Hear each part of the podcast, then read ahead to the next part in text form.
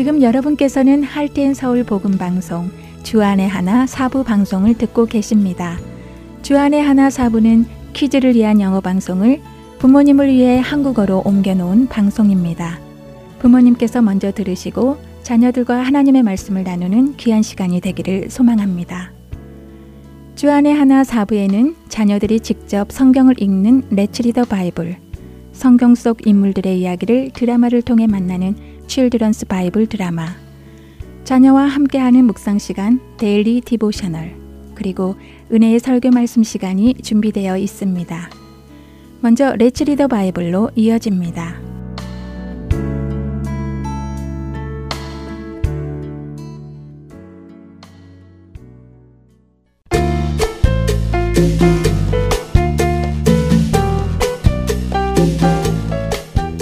애청자 여러분 안녕하세요. 레츠 리더 바이블 진행의 함혜진입니다. 잠언은 우리를 바르게 해줄 지혜와 훈계를 담고 있습니다. 부모님은 사랑하는 자녀를 훈계합니다. 자녀가 바른 길로 가기를 원하기 때문이지요. 하나님 역시 마찬가지이십니다. 하나님의 자녀를 훈계하시지요.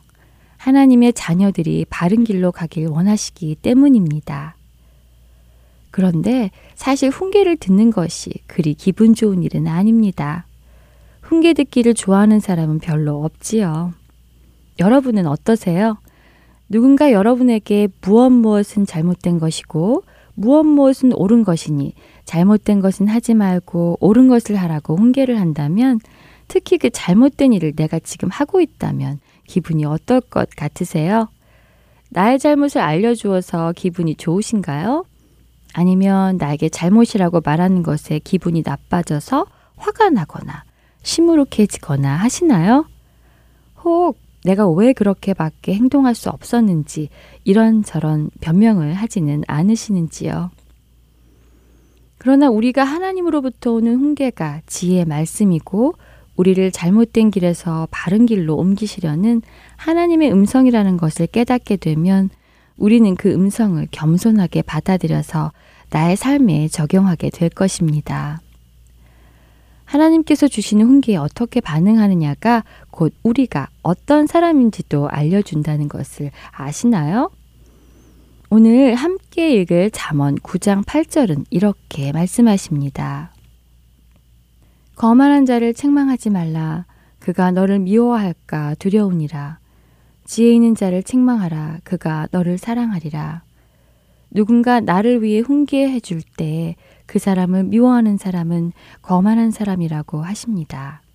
반면 나를 위해 훈계해 주는 그 사람을 사랑하는 사람은 지혜 있는 사람이라고 하시지요. 여러분은 어떠신가요? 거만한 자이신가요? 아니면 지혜 있는 자이신가요? 나를 바로 가게 만드시는 하나님의 훈계를 겸손히 듣고 나의 가는 길을 바로 가며 그 훈계를 주신 하나님과 전달자를 사랑하시는 지혜 있는 여러분이 되시기를 소망합니다. 잠언 9장을 읽어드리며 Let's Read the Bible 마치겠습니다. 지혜가 그의 집을 짓고 일곱 기둥을 다듬고 짐승을 잡으며 포도주를 혼합하여 상을 갖추고 자기의 여정을 보내어 성중 높은 곳에서 불러 이르기를 어리석은 자는 이리로 돌이키라. 또 지혜 없는 자에게 이르기를 너는 와서 내 식물을 먹으며 내 혼합한 포도주를 마시고 어리석음을 버리고 생명을 얻으라. 명철의 길을 행하라 하느니라. 거만한 자를 징계하는 자는 도리어 능욕을 받고 악인을 책망하는 자는 도리어 흠이 잡히느니라. 거만한 자를 책망하지 말라. 그가 너를 미워할까 두려우니라. 지혜 있는 자를 책망하라. 그가 너를 사랑하리라. 지혜 있는 자에게 교훈을 더하라. 그가 더욱 지혜로워질 것이요. 의로운 사람을 가르치라. 그의 학식이 더하리라. 여호와를 경외하는 것이 지혜의 근본이요. 거룩하신 자를 아는 것이 명철이니라. 나 지혜로 말미암아 내 날이 많아질 것이요.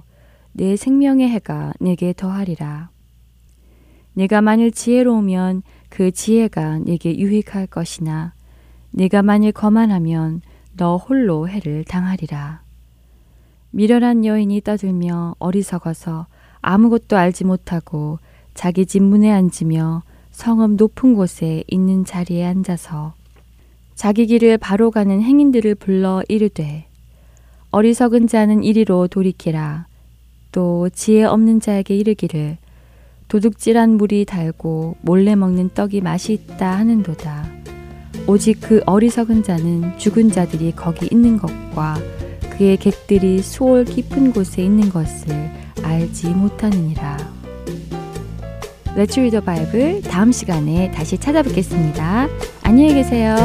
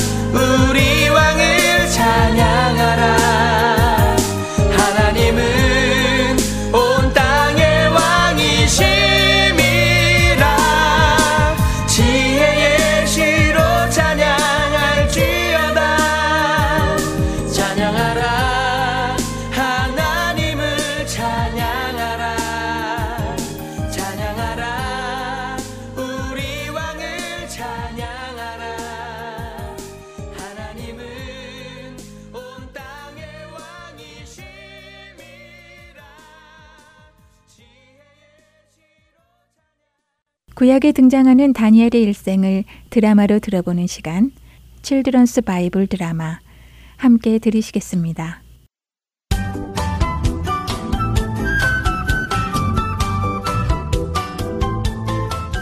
애청자 여러분 안녕하세요.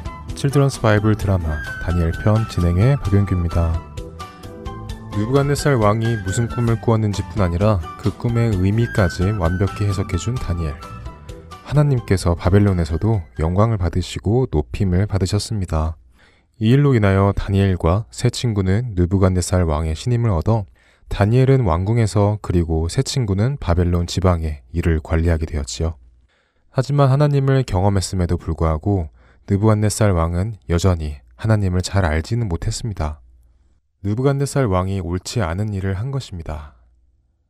전에 느부갓네살 왕의 꿈에는 커다란 신상이 나타났었습니다. 그 신상의 머리는 순금으로 되어 있었죠. 다니엘은 그 신상의 머리가 느부갓네살 왕이며 하나님께서 느부갓네살 왕에게 권세와 능력과 영광을 주신 것이라고 해석해 주었습니다. 그런데 느부갓네살 왕이 자신에게 권세를 주신 하나님을 바라보지 않고 오히려 자신을 신으로 표현한 금신상을 만든 것입니다.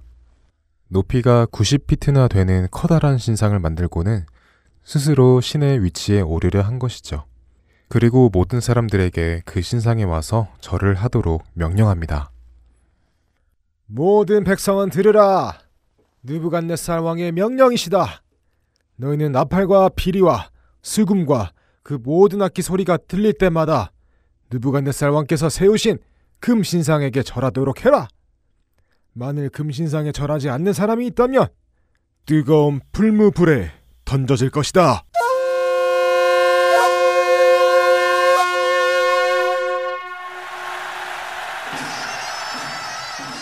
나팔과 피리와 모든 악기 소리가 울리자 바벨론의 모든 백성은 물론 다른 나라 사람들까지도 느부갓네살 왕의 금신상 앞에 절을 했습니다. 이 모습을 보며 흐뭇해하는 느부갓네살 왕. 그런데 그 앞에 몇 사람이 나와서 말을 합니다. 느부갓네살 왕이시여, 오래오래 사십시오. 오, 그래, 그래. 그래, 어떠냐? 내가 세운 저 신상, 정말로 대단하지 않느냐? 아이고, 대단하고 말고요. 이 신상이야말로 느부갓네살 왕의 권세를 온 천하에 드러내는 귀한 신상입니다.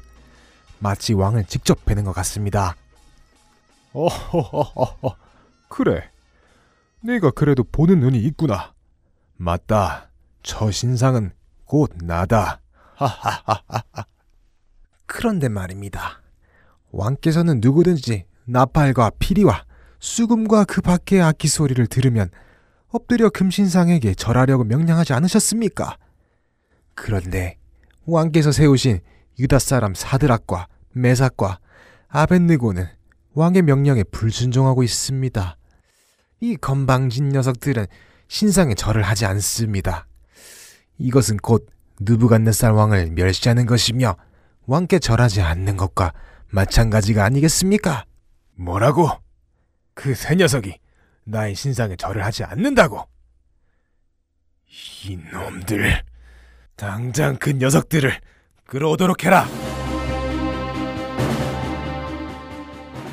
다니엘의 세 친구 하나냐와 미사엘과 아사랴는 사드락과 메삭과 아벤느고라는 바벨론식 새로운 이름으로 불렸습니다.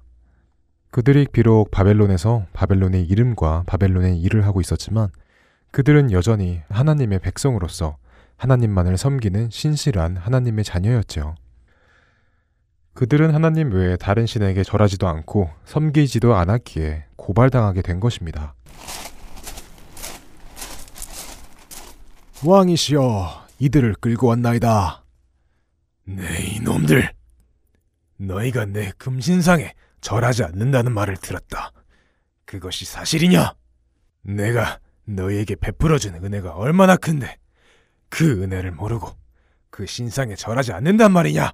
이제 곧 악기 소리가 울려 퍼질 것이다. 그때 내가 보는 앞에서 금신상 앞에 엎드려 절을 하도록 해라. 그렇지 않으면 내가 너희를 뜨겁게 타는 불무불에 던져 넣을 것이다. 과연 어떤 신이 너희를 그 불 속에서 구해낼 수 있겠느냐? 그러자 사드락과 메삭과 아벤네고가 동시에 대답합니다. 느부갓네살 왕이시여, 왕께서 명하신 이 일에 대해 저희가 굳이 변명할 것이 없습니다. 비록 왕께서 우리를 불 속에 던져 넣으신다 해도 저희가 섬기는 하나님께서는 저희를 맹렬히 타는 불무불 가운데서도 능히 건져내실 수 있으신 분이시고 왕의 손에서도 건져내실 수 있는 분이십니다. 하지만 하나님께서 비록 그렇게 하지 아니하신다 하더라도 저희는 왕께서 세우신 금 신상에 절하지 아니할 것입니다. 뭐? 뭐라고? 이 이런 건반직 녀석들. 여봐라. 당장 풀무불을 평소보다 일곱 배나 더 뜨겁게 달고 노력하고 이 건방진 녀석들을 불 속에 던져놓도록 해라.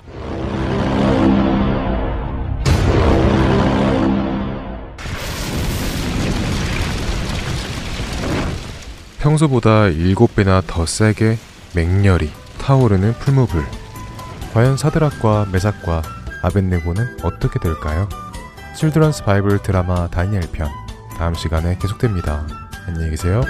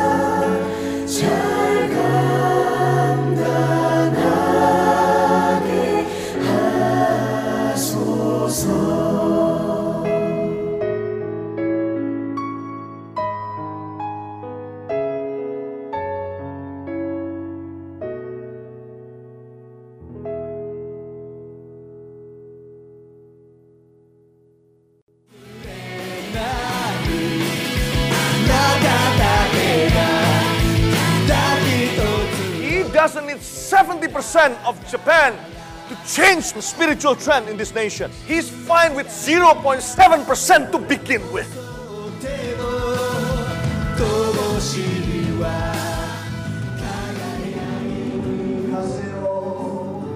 하나님을 향해 부르짖는 일본인들의 간절한 마음이 들리십니까? 크리스천 인구가 1%도 되지 않는 척박한 영적 사막 일본. 그 사막의 땅에도 복음의 씨앗이 뿌려져야 할 것입니다. 하트앤소울 복음 선교회에서는 이 일을 위하여 일본어 방송 CD를 제작하였습니다. 주위에 있는 일본인들에게 이 CD를 전하고 싶은 분들은 전화번호 602-866-8999로 연락 주시기 바랍니다.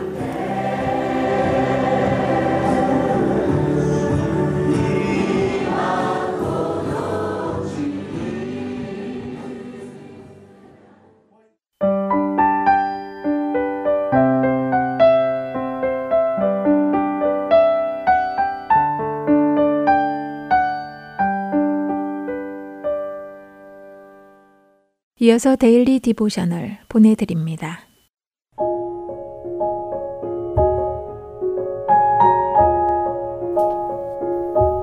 애청자 여러분 안녕하세요. Daily Devotional 진행의 최소영입니다. 모든 만물을 다스리시는 예수님은 우리와 늘 함께 하시고 우리를 지키시는 분이십니다. 그렇기에 예수님을 믿는다면 자녀들이 무섭고 두려운 마음이 들 때도 예수님을 신뢰할 수 있겠지요. 오늘은 미아의 이야기를 통해 이것에 대해 나누어 보고 말씀을 묵상하는 시간 되시길 바랍니다. 오늘 Daily Devotional의 제목은 Shadows입니다. 미아는 지금 할머니 집에 와 있습니다. 캄캄한 밤이 되자 할머니 집 앞에 있는 가로등 불빛이 창밖에 나뭇가지를 비추며 그 그림자가 기괴한 모양으로 미아의 침대 위에 드리워졌지요. 바람이 불어 나뭇가지가 움직일 때마다 그 그림자도 천천히 움직였습니다. 미아는 그림자가 마치 거대하고 시커먼 이빨같이 보여서 갑자기 무서워졌지요. 미아는 집에서 램프 가져오는 것을 잊지 말았어야 했다고 생각하며 어두울 때보다 밝을 때 모든 것이 안전하게 느껴지는 것 같았습니다. 그러나 미아를 무섭게 만드는 것은 그림자뿐이 아니었습니다. 어디선가 흐느끼는 듯한 낮은 소리가 들려오는 것 같았고 침대 밑에서 삐걱거리는 소리도 들리는 것 같았지요. 그림자와 소리 때문에 미아는 점점 더 무서워졌고 눈을 질끈 감으며 이불을 턱 밑까지 끌어당겼습니다. 눈을 감고 있던 미아는 그래도 눈을 떠야겠다고 결심했지요. 무슨 일이 있으면 빨리 침대에서 뛰어나와야겠다는 생각이 들었기 때문입니다. 눈을 뜬 미아는 침대 위의 그림자가 움직이는 것을 보았고 너무 무서운 마음이 들어 이렇게 기도하였습니다. 예수님, 저 지금 너무 무서워요. 그런데 할머니를 깨우고 싶지는 않아요. 그저 그림자와 어떤 소리일 뿐인데 이런 것을 무서워하는 것이 어리석다는 것을 알기 때문이죠. 더 이상 두려운 마음이 들지 않도록 저를 도와주세요. 이 기도에 응답을 받은 듯 미아는 예전에 교회에서 배운 성경 말씀이 떠올랐습니다. 마가복음 4장 35절부터 41절 말씀으로 예수님께서 바람을 꾸짖으시고 바다를 잠잠하게 하신 이야기이지요. 큰 광풍으로 배에 물이 들어오자 제자들은 주무시고 계시던 예수님을 깨웠습니다. 미아가 그랬던 것처럼 제자들도 두렵고 무서웠던 것이지요. 예수님은 바람을 꾸짖으시며 바다더러 잠잠하라, 고요하라 라고 말씀하셨고 이에 바람이 그치고 잠잠해졌습니다. 이 말씀을 통해 미아는 예수님이 바람과 파도를 다스리실 뿐 아니라 모든 것의 주인이심을 깨닫게 되었지요. 이 말씀을 기억하며 미아는 예수님, 예수님은 무서워 보이는 그림자와 소리도 다스리시는 분이십니다. 라고 조용히 기도하였습니다. 기도를 마친 미아는 이제 더 이상 그림자와 소리가 무섭지 않았지요. 모든 것을 다스리시는 예수님께서 미아와 함께 하시고 돌보신다는 것을 생각하니 미아의 마음은 편안해졌습니다. 예수님께서 나를 지켜주신다는 것을 믿으며 미아는 마침내 편히 잠자리에 들게 되었습니다. 자녀들에게 혹시 무서워하고 두려워하는 것이 있는지 물어보시기 바랍니다. 개나 뱀과 같은 동물을 무서워할 수도 있고 천둥과 번개를 무서워할 수도 있겠지요. 우리가 무엇을 두려워하든 예수님은 만물을 창조하셨고 모든 것을 다스리시는 분이심을 자녀들에게 가르쳐 주세요. 모든 것은 예수님의 손 아래에 있습니다. 그렇기에 우리가 두려움을 느낄 때도 예수님을 신뢰해야 합니다. 예수님께서 우리와 항상 함께 하시며 우리를 돌보신다는 것을 믿고 감사해야 합니다. 오늘 묵상할 말씀은 시편 4편 8절 내가 평안히 눕고 자기도 하리니 나를 안전히 살게 하시는 이는 오직 여호와이시니이다. 입니다. 예수님 안에 거하며 예수님이 주시는 평안을 매 순간 누리며 살아가는 우리 자녀들 되길 소망하며 Daily Devotional 마칩니다. 안녕히 계세요.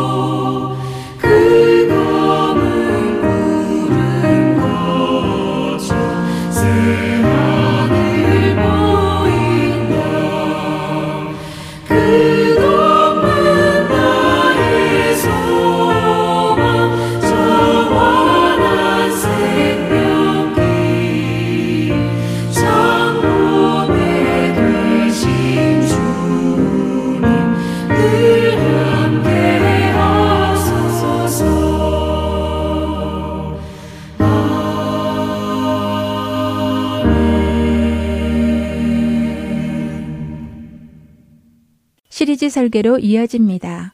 7월 4주 동안 조지아 아틀란타 한비전교회 이 요셉 목사님께서 하나님의 마음 알기라는 주제로 말씀을 전해 주십니다.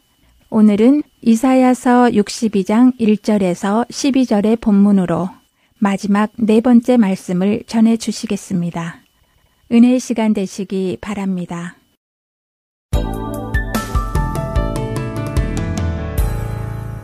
오늘 네 번째 주가 되네요. 하나님 마음 알기라는 주제를 가지고 성경 안에서 하나님의 마음을 함께 알아가는 시간을 갖습니다. 이사야서를 보다 보면 1장을 시작하자마자 하나님께서 이스라엘 백성들의 영적인 실태를 그대로 얘기해 주십니다. 근데 그 영적인 실태를 하나님께서 지적하신 내용대로 하면 이스라엘 백성은 영적으로 하나님의 심판을 받아야 마땅한 존재다. 그러니까 하나님의 사랑을 받거나 은혜를 받거나 복을 받을 만한 어떤 자격도 없고 어떤 모습도 보이지 않습니다. 제일 먼저 이스라엘 백성들은 하나님의 선택을 받아서 하나님의 성전을 모시고 예배를 드리며 사는 족속이었지만 하나님 보시기에는 예배가 가짜였다. 그 가짜라는 건 뭐냐 하면 예배만 드리고 하나님 말씀을 따르지 않는다. 그래서 그 말씀을 따라하지 않는 결과가 뭐냐 하면요. 하나님은 하나님의 백성이 하나님의 영광을 드러내기를 원하셨는데 하나님의 영광보다는 이방인과 같은 삶을 살면서 오히려 하나님의 얼굴에 먹칠하는 사건만 일어난다. 그러니까 아무리 많이 제사를 드려도 아무리 많이 해도 아무리 많이 절기를 지켜도 아무리 열심히 해도 그들의 삶이 악하고 이기적이고 자기밖에 모르고 탈취하고 가난하고 힘든 자들은 도와주지 않고 그들의 삶이 하나님의 영광을 하나님의 아름다움을 하나님의 선하심을 보이지 못한다. 그래서 하나님께서는 그들을 훈련시키시겠다. 심판하시겠다. 1장부터 39장까지 계속 반복됩니다. 한두 가지가 아닙니다. 그런데 이스라엘만 지적하시는 것이 아니라 열방에 있는 각 나라들을 보시는 하나님의 마음을 그대로 적어 놓으셨습니다.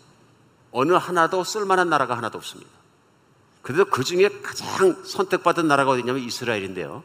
이제 이스라엘 민족까지 그렇게 하나님의 영광을 보여주지 못하기 때문에 심판 가운데 훈련 가운데 들어가기 직전에 그 말씀을 선포한 거죠. 열방은 이루 말할 수도 없습니다. 결국은 멸망하게 될 것이라 메시지 각 나라마다 동일한 것이고요. 근데 여기 희망이 뭐냐 하면요. 하나님이 이스라엘도 열방도 미워하지 않는다 이 있습니다. 그래서 성경을 읽을수면 읽을수록 느껴지는 게 뭐냐 하면요. 이스라엘 백성을 구약 성경에서 볼 때 또 이사야서 안에서도 보고 또 역사서를 다시 생각해 보고 이스라엘 사람들의 그 삶을 생각해 볼 때 아, 인간의 기본은 사자성어로 얘기하면은 배은 망덕이구나. 받은 은혜를 배반하는 거죠. 세상을 살아가면서 뭐 저 자신도 그런 일이 많이 했겠죠. 근데 살면서 우리가 보면 사람의 관계 속에서 가장 사람을 힘들게 하는 게 뭐냐면 배은망덕한 거죠. 그러니까 그럴 수밖에 없다 그런 생각이 들 때가 있는 게 뭐냐면요. 받은 은혜를 잊어버린 건 너무 쉬운데 내가 받은 불편함과 내가 받은 불이익을 기억하는 건 너무 쉽습니다. 잊어버리라고 해도 잊어버려지지 않습니다.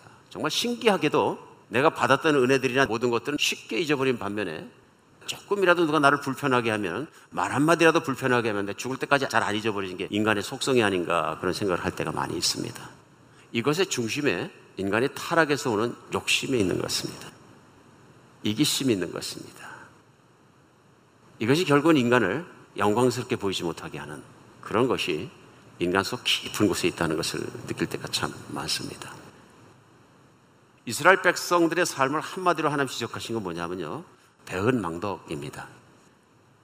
하나님께서 주신 은혜를 잊어버리고 마음으로 하나님을 떠나서 하나님을 힘드시게 하고 결국은 선택받은 이스라엘 백성이 하나님의 빛과 영광을 드러내는 것이 아니라 하나님을 힘드시게 하고 열방 가운데서는 하나님을 망신을 시켰다 하는 것입니다.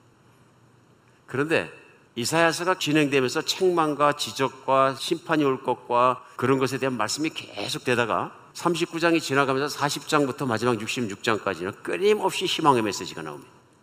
그러면서 정말로 그런 은혜를 받을 만한 자격이 없는 백성에게 하나님께서 주신 은혜들이 막 쏟아져 내리기 시작합니다. 그런데 그 중에서도 60장 이후에 하나님께서 이사를 통해 주신 말씀들은 기가 막힌 은혜의 말씀들입니다.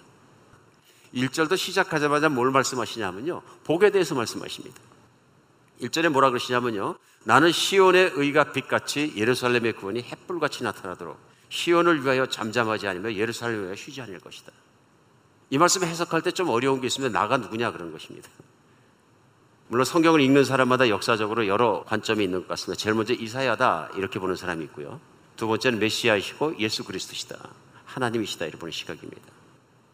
저는 이것이 여기서 나는 예수님이다 하는 말씀에 대해서 거의 확신합니다. 왜 그러냐면은 62장 말씀 오늘 나누고 있습니다만 그 앞장인 61장에 말씀이 나올 때 그 61장의 말씀이 바로 예수님에 관한 것임을 예수님 스스로 그것을 말씀하셨습니다. 그리고 그 앞장 61장에서는 주 여호와의 영이 내게 내리셨으니 이는 여호와께서 내게 기름을 부으사 가난한 자에게 아름다운 소식을 전하게 하려 하심이라. 나를 보내사 마음이 상한 자를 고치시고 포로된 자의 자유를 갇힌 자에게 노임을 선포하고 여호와의 은혜의 여호와 우리 하나님의 보복의 날을 선포하며 모든 슬픈 자를 위로하되 사실 61장에 나오는 말씀을 누가복음 4장에 보면 유대인의 회당에 들어가서 그대로 읽으셨어요. 이사야서 말씀을 읽으고 나서 유명한 말씀을 하십니다. 오늘 이 말씀이 너희 귀에 응하였느니라. 무슨 말씀입니까? 700년 전 이사야가 그 말씀을 선포할 때는 응하지 않았습니다. 그 뜻은 뭐냐면 이루어지지 않았습니다. 그러니까 하나님의 영이 임하고 은혜가 힘해서 정말로 그 상한 자를 고치시고 포로된 자에게 자유 같은 자가 노임을 받고 그 은혜가 왔다는 것이 이사야 시대에는 말씀이 선포될 때 망연하고 멀게 있는 관념적인 내용 정도로 들렸을 것입니다. 그런데 예수님은 이 땅에 오셔서 2000년 전에 뭐라고 하시냐면요. 700년 전 이사야가 선포한 하나님의 말씀, 그 말씀이 오늘 여러분 가운데 이루어졌느니라. 응하였느니라. 그때 그 말씀 뭐냐면요. 또 예수님께서 이 모든 말씀은 곧 나에 대해서 한 말씀이니라. 그 말씀이 이루어졌다 하는 것입니다.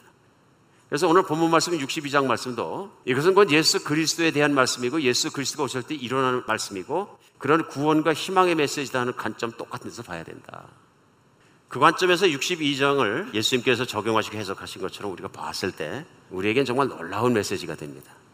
우리의 희망은 세상이나 그 어떤 것에 오는 것도 아니고 바로 하나님이 누구시냐 하는 것에 따라서 온다는 것입니다. 하나님이 인간을 어떻게 생각하시고 어떻게 계획하시고 무슨 계획을 마음을 가지고 계시냐 하는데 거기서 온다는 것입니다. 그러므로 하나님은 인류의 유일한 희망입니다.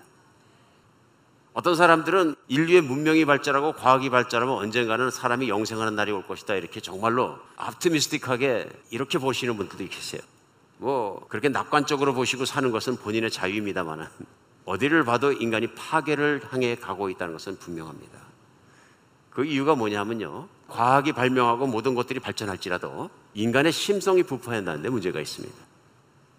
인간은 지구상에 배가 고파 굶어 죽어가는 수천만 명의 사람들을 외면하고 무기 하나를 더 만들어서 자국을 더 강하게 하고 자기의 욕심을 채우려는 욕망이 점점 더 강해지고 있습니다.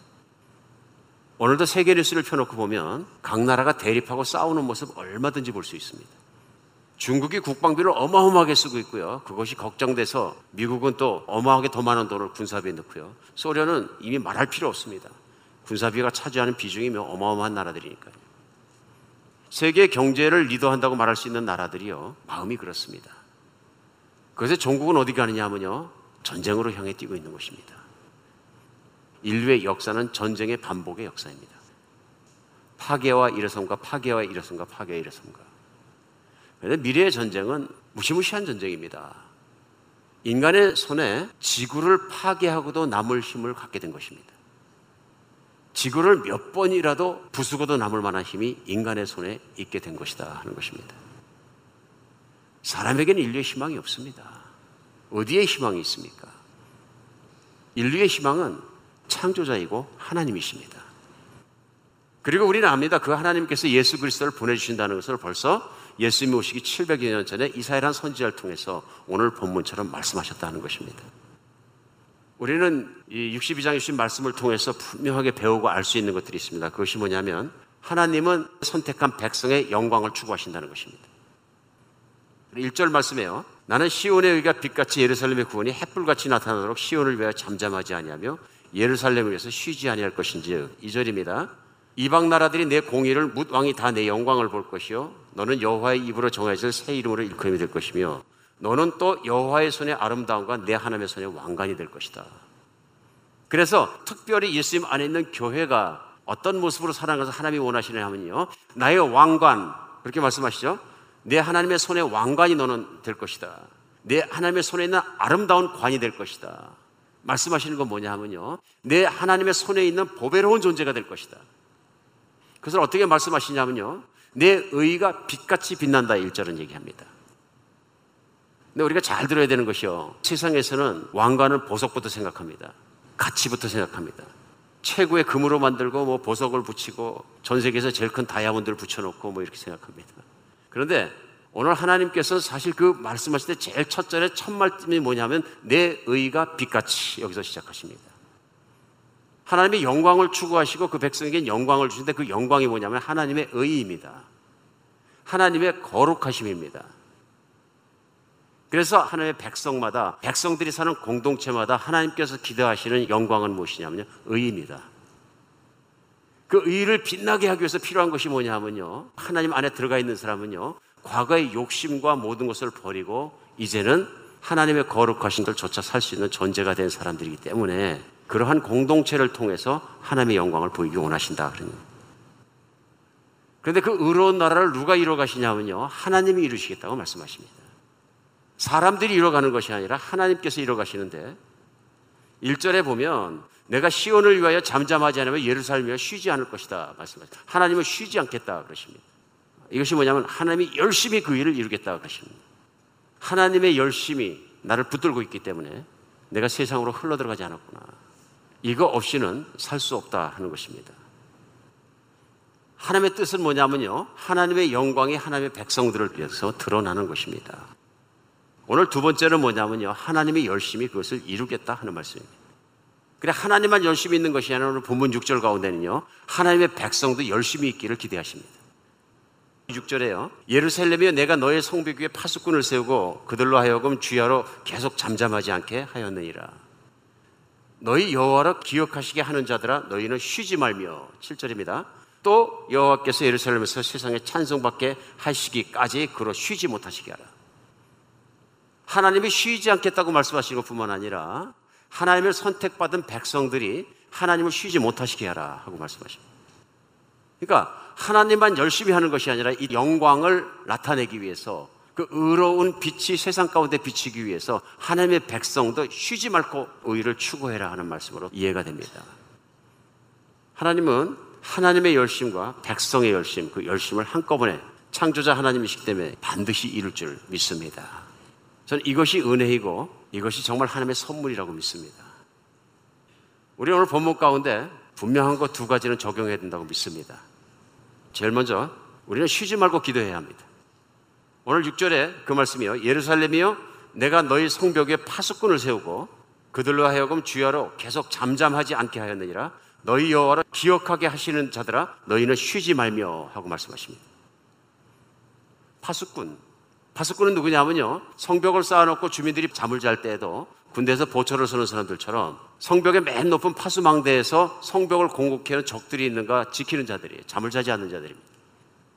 우리 군대 갔다 분은 다 압니다만 군대 가면 보초라는 걸 씁니다. 얼마나 어렵습니까? 두 시간씩 세 시간씩 교대하면서 쓰는데 밤에 자다가 들어서 보초 설 때가 되면 와서 깨우면 또 나가서 보초를 서고 들어옵니다. 임무는 하나입니다. 부대를 지키는 일입니다. 나라를 지키는 일입니다. 오늘 파수꾼에 대해서 말씀하시면서 뭐라 그러시냐면요. 잠잠하지 마라. 파수꾼이 잠잠하지 않은 것처럼 적이 오면은 얼마나 적이 온다고 시끄럽게 하겠습니까? 파수꾼이 적이 오는 것을 보고 막 소리를 지르는 것처럼 너희는 하나님을 믿는 사람들은 하나님으로 기억하게 하시는 자들이 되라. 그 얘기 뭡니까? 간절히 말씀을 붙잡고 기도하라. 오늘 1절 말씀에 나와 있는 것처럼 1절의 말씀이 들으니까 참 좋습니다. 나는 시온의 의가 빛같이 예루살렘의 군이 햇불같이 나타나도록 시온을 위해 잠잠하지 않고 이러며 쉬지 않겠다. 내 공의와 내 영광이 나타나고 내가 내 손에 들리는 왕관같이 될 것이다. 그러면 하나님을 따르는 그것을 믿는 시온에 있는 백성들이 가만히 있는 것이 아니라 그것을 위해서 하나님의 그것을 이루소서 하고 간절히 기도해야 된다. 그런 뜻입니다. 그것을 이루어 주시는 건 하나님이 이루어 주시는데 그것을 붙잡고 간절히 기도하는 사람이 되어야 한다. 성경 안에는 기도의 태도에 대해서 가르쳐 주시면서 특별히 솔직한 기도에 대해서 가르쳤습니다. 당시에 바리새인과 서기관들의 기도는 진정성이 없는 기도, 마음에 없는 기도를 했다 지적하시면서 솔직한 기도를 하라 말씀하시고요. 그리고 또 예수님께서 도전하신 기도의 자세는 무엇이냐면요. 강청하는 기도를 하라. 그 기도가 이루어질 때까지 하나님께 부르시어라. 오늘 이 말씀 속에 우리가 깨달을 수 있는 건 뭐냐면요. 하나님이 인류를 구원하신 큰 뜻이 있을지라도 그 뜻이 온전히 일어날 수 있도록 믿음의 사람들을 세우셨다는 것입니다. 그러면 그 믿음의 사람들이 끊임없이 하나님께 강청하고 쉬지 않는 하나님과 관계를 통해서 하나님께 그 놀라운 일을 이 땅 가운데 실제로 일어나 주시도록 기도하는 자에게 있다. 기도 안 하는 사람은 그것이 왜 일어났는지도 모릅니다. 근데 믿음이 있고 기도하는 사람, 그 붙들고 하나님의 말씀을 붙들고 기도한 사람에게는 그것이 하나님의 영광이라는 걸 알 수 있다 하는 것입니다. 하나님의 집은 기도하는 집이라고 예수님 말씀. 성전을 말씀하실 때 제사하는 곳 이렇게 말씀하지 않고요. 모이는 곳, 친교하는 곳 이렇게 말씀하지 않으셨어요. 그렇죠? 내 집은 만백성의 기도하는 집이라 말씀하셨어요. 왜 예수님은 다른 모든 내 집은 만백성이 나에게 와서 찬송하는 집이니라. 아, 오늘 특기 얼마나 좋습니까? 맞습니까? 내 집은 만 백성이 나를 예배하는 집이니라 이렇게 표현하셔도 되는데 딱 집어서 한다면 내 집은 만 백성이 와서 내게 기도하는 집이라 딱 말씀해요. 너희가 기도하는 집을 강도의 구렬로 만들었다. 예수를 가장 화나고 슬프게 했던 것이 사람들이 성전을 변형하고 도용하고 오용하고 악용했던 것입니다. 제사장인 어떤 사람들은 성전을 통해서 장사 속을 챙기기 시작했고 권위를 그것을 통해서 받는 걸 기뻐하기 시작했고 도덕 같은 심보를 가지고 있었다. 교회는 기도로 시작해서 기도로 결과를 보는 것입니다. 교회는 하나님의 살아계시다는 걸 기도를 통해서 현실에서 체험하는 곳입니다. 교회는 믿음이 관념적인 것이 아니라 하나님이 분명히 살아계신 것과 기도하면 현실 속에서 불떡 나타나서 응답하신다는 걸 믿고 그것을 체험하는 곳입니다. 그래서 교회에서 기도가 죽으면 믿음도 죽인 것이고 다 죽은 거죠. 결국은 성경에 보면 하나님이 약속하시고 하나님이 이루시는데 그거의 중심에 누가 있냐면 기도하는 사람들이 있습니다. 오늘 우리가 기도가 깨어났으면 좋겠습니다. 기도를 보면 내 신앙생활을 아는 거죠. 하나님을 기대하는 것이 믿음입니다. 근데 하나님에 대한 기대가 없어요. 기도하지 않습니다. 그런데 하나님이 살아계시고 분명히 구하는 자에게 좋은 것을 주시는 분을 분명히 믿으면 기도합니다. 그리고 그 좋은 것이 무엇인지를 하나님의 마음을 통해서 헤아리기 시작합니다. 하나님의 영광을 이루는 것, 하나님의 거룩하심을 이루는 것, 하나님의 기뻐하시는 걸 구하기 시작한다. 62장에 나와 있는 것처럼 하나님의 의가 거룩하심이 모든 것이 공동체를 통해서 일어날 수 있도록 기도하는 여러분과 제가 됐으면 좋겠습니다. 중요한 것은 하나님의 의가 삶을 통해서 일어나도록 기도하는 것입니다. 우리는 그것을 부흥이라고 얘기합니다. 회개하지 않으면 이런 일이 안 일어납니다. 진정한 회개는 기도할 때 하나님이 주시는 거라고 믿습니다. 정말로 우리가 무시로 기도할 수 있는 기도의 사람이 되었으면 좋겠습니다. 내 마음 안에 그런 소원이 생기는 게 먼저인 것 같습니다. 하나님과 함께 가고 싶다. 하나님이 추구하시는 것을 나도 기도로 추구하고 싶다 하는 마음을 가지고 하나님 나라를 추구하는 마음이 불같이 일어나는 여러분과 제가 됐으면 좋겠습니다. 오늘 이 말씀이 왜 이렇게 중요하냐면요. 신약 성경에 나타난 그리스도인의 삶은 이게 다입니다. 이것을 위해 살았고요. 또 그렇게 살다 순교하까지 살았다 하는 것이 사도행전이고요. 그 다음에 나오는 서신들입니다.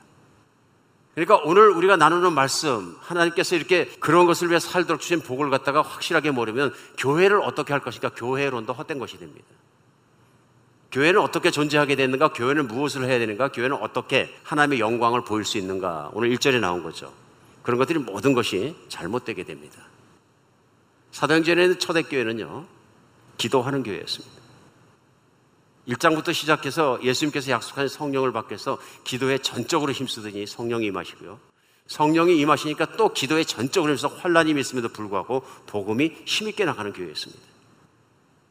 뿐만 아니라 그들은 정말로 흩어져 땅끝까지 갈 때까지 복음을 전하는 사람들이었다.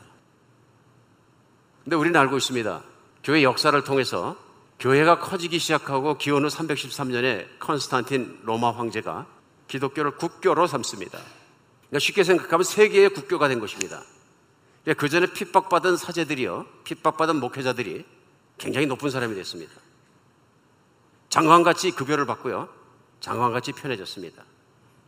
로마에 있는 어떤 교회들은 완전히 돌로 지어서요, 어마어마한 교회였고요. 그래서 세월이 지나가면서 귀족들은 자기 아들을 나라의 장관을 시키고 나라의 유명한 원로원에 들어가는 원로를 시키는 것보다 목회자를 시키는 것이 훨씬 더 이득되다고 생각하는 시절이 오게 됩니다.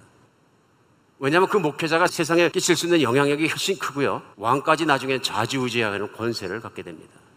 그러다가 우리가 세계사를 통해서 알게 되는 것처럼 중세에 들어가서는 어떤 나라의 왕을 띄었다 붙였다는 힘까지 교황청이 갖게 됩니다. 쉽게 생각하면 교회가 본질을 벗어나기 시작한 것입니다. 교회가 금관을 쓰기 시작했고요. 교회가 권력을 손에 거머쥐기 시작하게 되었습니다. 그때부터 교회는 복음을 전하는 대신에 교회 안에서 그들의 삶을 향락을 누리게 되었습니다. 그래서 놀라운 일은 무엇이냐면요. 당연한 일이지만 교회가 하나님의 거룩함을 그 빛을 잃어버리게 된 것입니다. 우리는 정말로 잘 생각해야 됩니다. 17세기에 마틴 루터와 요한 켈빈과 쭈잉글리 같은 스위스 사람들이 개혁을 일어나게 됩니다. 대표적으로 우리가 아는 것처럼 마틴 루터가 천주교의 모든 타락한 내용과 교회 타락한 내용을 보면서 이것이 교회가 아니라 벌떡 일어난 교회 개혁 운동을 시작하게 된 것입니다. 그 뒤에 무슨 일이 나냐면요. 개신교가 시작되고요. 빠른 시간에 천주교를 떠나서 개신교에서 오는 사람들이 구름처럼 일어나게 된 것입니다. 바로 마틴 루터 다음 세대에 무슨 일이 일어나냐면요. 마틴 루터를 정말로 열심히 따랐던 추종자들이 마틴 루터가 얘기했던 믿음으로만 구원을 받는 의와 모든 것들과 그런 것들을 체계하기 위해서 신학교로 들어가서 신학적 체계 운동을 시작합니다. 그 결과 어떻게 되느냐? 교회가 엄청나게 차가워집니다. 논리적이고 신학적이고 차가워집니다. 차가워졌다는 얘기는 뭐냐면요. 교회는 본질적으로 뜨거운 곳입니다. 펄펄 끓는 곳입니다. 무엇을 해요? 사랑으로요. 하나님의 사랑으로 인류를 향한 사랑으로 그것으로 펄펄 끓어서 초대교와 사도행전교회는 그것을 전하지 않고서 못 견디는 것이 교회입니다. 그때 다시 다 식어버립니다. 교리는 맞고 맞는 걸 가지고 훈련을 시키고 새파랗게 살아있는데 교회는 차가워집니다. 그리고 하나님의 말씀은 따뜻하게 사랑을 전하고 정말 그런 것으로 살려고 말씀하셨는데 불구하고 복음을 전하고 사랑을 하고 섬김의 삶을 그리스도인이 살아가고 교회가 세상에 빛이 되기보다는 교회가 여전히 세상의 기관이 됩니다. 천주교 때는 교회 그 자체와 전통이 중요했다면 이제는 교회 그 자체의 교리와 어떤 이론적인 게 훨씬 더 중요해서 도그마를 따라가니까 교리와 이론을 공부하고 앉아 있는 성도만 가득 있고 누가 나가서 가난한 자를 도와주고 복음을 전하고 세계를 나가서 선교를 하고 전도를 하고 이런 교회들은 없어졌다는 것입니다. 그 시대를 100여 년 지나가면서 유럽에 있는 교회가 어떻게 되냐면요. 움직이지 않는 교회가 되어버렸습니다. 교회에 앉아서 강단에서 선포되는 말씀을 듣고 그 교리에 동의하고 그대로 살아가는 건 열심히 하는데요. 아무도 하나님의 거룩하심과 영광과 능력을 체험하지 못하는 정말 얼음장처럼 식어버린 교회가 되어버렸다. 지적인 교회가 되어버렸다. 그런 얘기입니다. 오늘도 루터란 교회 가면은 독일의 국교나 마찬가지입니다. 많이 느낄 수 있습니다. 그런 것을. 그런데 바로 그 나라에서 1722년 그러니까 개신교가 시작되고 종교 개혁이 일어나고 한 100년이 지났을 때 진젠도르프 백작이라는 독일 사람이 다른 나라에서 신앙의 자유에서 피난온 500여 명의 피난민들을 자기 영토에 받습니다. 그리고 헤른 후트라는 공동체 교회를 세우게 됩니다. 이 공동체 안에서 그들이 하는 운동이 뭐냐 하면요. 말씀대로 살아보자. 그래서 실제로 어떻게 하냐면요. 이웃을 방문하고 전도하고 이웃이 정말 힘든 일 있으면 도와주고 그런 공동체적인 정신을 가지고 사대행전 교회 같은 교회를 세우기 위해서 노력합니다. 그러다가 이들이 오늘 여러분과 제가 받은 본문 말씀입니다. 이사야서 62장 6절로 7절 말씀에 가서 딱 부딪히게 됩니다. 그래서 오늘 6절로 7절 말씀에 예루살렘이여 내가 너희 성벽에 파수꾼을 세고 그들로 하여금 주야로 계속 잠잠하지 않게 하였느니라 너희 여호와로 기억하게 하시는 자들아 너희는 쉬지 말며 7절에요 또 여호와께서 예루살렘을 세워 세상에서 찬송받게 하시기까지 그러 쉬지 못하시게 하라 이 말씀을 두 절 말씀을 심각하게 받아들였습니다. 그래서 이 교회에서 헤르노트 공동체에서 한 것이 뭐냐면요. 지금부터 100년간 한 시간도 쉬지 말고 하나님으로 쉬지 못하게 하자. 무엇을 위해? 예수 그리스도의 복음이 예수 그리스도가 말씀하신 것처럼 땅 끝까지 그 복음이 가는 때까지 하나님의 영광이 온 지구상에 일어나는 그때까지 우리가 쉬지 말고 기도하자. 릴레이 기도를 시작합니다. 500명 공동체입니다. 그 결과 어떻게 되냐면요. 500명이 주야로 교대하게 하면서 교회 공동체 갱신과 세계 선교를 위해서 24시간 중보 기도를 합니다. 그래서 1732년에서 1760년까지 헤르트 공동체 모라비안 교도들은 226명의 선교사를 파송하게 됩니다. 거의 절반에 가까운 교인들이 세계를 향해 나갔다 하는 얘기입니다. 그들이 간 나라가요, 당시에 놀랍게도 북극, 그린랜드요, 남아프리카 부시맨, 남미 자마이카, 수리남, 북미 인디안, 이라크 이런 세계 오지로 파송을 했습니다. 이들을 통해서 3,057명이 침례를 받고 6,125명이 전도를 받습니다. 1800년에는 총 2만 4천여 명이 신자가 이들의 활동을 통해서 생기게 됩니다. 예, 선교학의 대부라고 부르는 바르낙 박사는 이것을 분석하면서 이렇게 얘기했어요. 모라비안 선교사들이 지난 20년간 했던 선교 사역은 이후 개신교회 전체가 200년간 실행한 선교보다 더 많은 업적을 남겼다. 500명 모이는 한 교회입니다. 많은 걸 생각하게 합니다. 우리는 편안한 교회, 모여서 노래하는 교회, 교제가 좋은 교회, 프로그램이 좋은 교회, 만족할 수 있는 교회, 분위기 좋은 교회, 그래서 숫자가 자꾸 늘어나는 교회, 좋은 교회라고 생각하지는 않는지요. 성경은 크리하게 좋은 교회를 보내십니다. 하나님 말씀에 감동된 교회. 오늘 모라비안 교대들이 그랬던 것처럼 헤르노트 공동체가 그랬던 것처럼 하나님 말씀에 감동돼서 느낌만 좋아지는 게 아니라 그 말씀에 붙잡혀서 그 말씀대로 살아가는 사람들 놀라운 일이지 않습니까? 15년 전에 중국에서 지하 집회를 했는데 집회에 참여한 자매 중에 한 사람이 의사였습니다. 그 사람이 의사가 되기 위해서는 그 집안이 엄청난 희생을 해야 됐어요. 한 자녀 낳아서 키우는 그 가정 가운데. 온 집안이 그 자매를 의사 한명 만들려고 그냥 다 헌신했다고 해도 과언이 아닐 정도로. 이제 드디어 전문의가 됐고 이제는 정말로 잘 살아야 되는 입장입니다. 근데 그 집회에 와서 예수님의 십자가 무엇이고 자신이 어떤 죄인이고 어떻게 인생이 살 수 있고 그 놀라운 복음을 받아들이고 믿고 체험하게 됐어요. 이 자매가 너무 뜨거웠어요. 눈물 흘며 회개하고 주님을 섬기고 나니까. 그리고 그 주님의 소원이 무엇인지를 알게 되었어요. 그것이 뭐냐면은 열방의 끝까지 그 주님의 복음들이 전파되는 것을 알게 돼서 그 자리에서 일주일 만에 무릎 꿇고 헌신합니다. 저는 이제 가장 복음이 없는 오지로 들어가서 선교하겠습니다. 제가 의사로서 살아갈 수 있는 안락한 삶을 다 내리고 뛰어들어가겠습니다. 그 집안이 난리가 났습니다. 난리가 났습니다. 완전 뒤집어졌습니다. 그 딸을 가는 걸 막기 위해서요. 근데 짐 꾸려들고 2주 뒤에 결혼하게 딱 떠났습니다. 그래서 중국의 가장 변방 지역에 복음을 적도 없는 지역에 들어가 버립니다. 그 다음에 그 이후로 15년간 거기에서 자리 잡고 움직이지 않고 선교하고 있습니다. 우리는 신앙이라는 걸 생각해 볼 필요가 있습니다. 이 신앙이 정말 세상을 이기고 현실을 이기고 욕심을 이기고 육신을 이기고 방해를 이기고 주의 말씀을 영혼까지라 뛰어 따라가게 하고 있는 것을 생각해 보는 여러분과 제가 되었으면 좋겠습니다. 혹시 요즘 생각하는 교회의 정상 노말이라는 그 생각들이 하나님 말씀과 다를지라도 내가 그건 정상적인 교회라고 그냥 받아들이고 설득당하고 있는 거 아니지 생각해 보는 여러분과 제가 됐으면 좋겠습니다. 하나님 말씀대로 붙들고 살아가는 교회가 되었으면 좋겠습니다. 우리가 또 앞으로 계속 기도하면서 하나님이 열어주시는 더 큰 길을 닦고 더 큰 길을 가기를 간절히 사모합니다. 교회 안에만 관심을 쓰다 보면 교회 안에서 별 희한한 얘기 다 나오고 별 희한한 일이 다 벌어집니다. 사명의 길을 쫓아가면 그런 것들은 다 묻히고 아무것도 아닙니다. 사명을 쫓아갈 때 연약함이 덮입니다. 정말 또렷한 인생의 사명이 여러분과 저를 붙잡아주는 그것으로 돌아서고 일어나는 여러분과 제가 됐으면 좋겠습니다.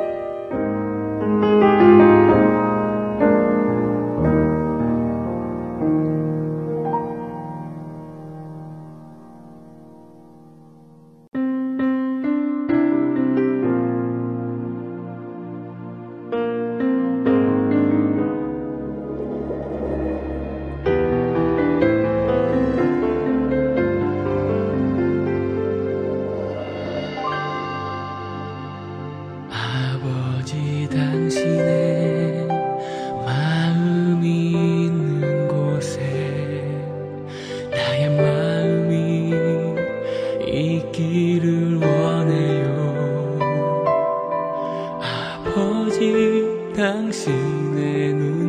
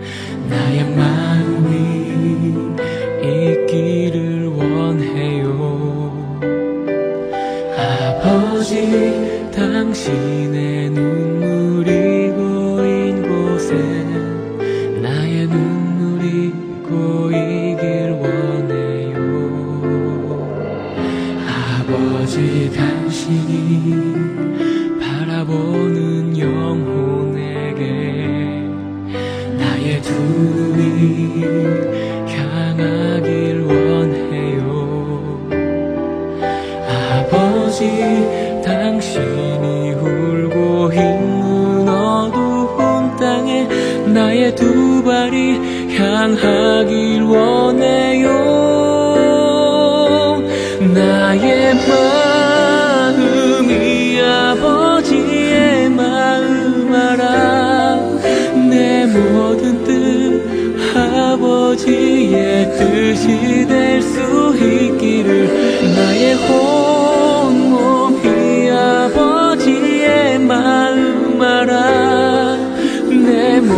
삶 당신의 삶 되기를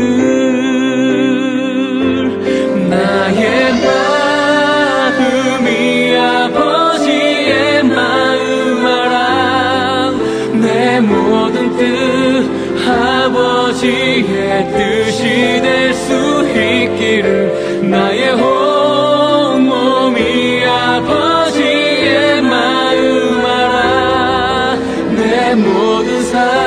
당신의 삶 되기를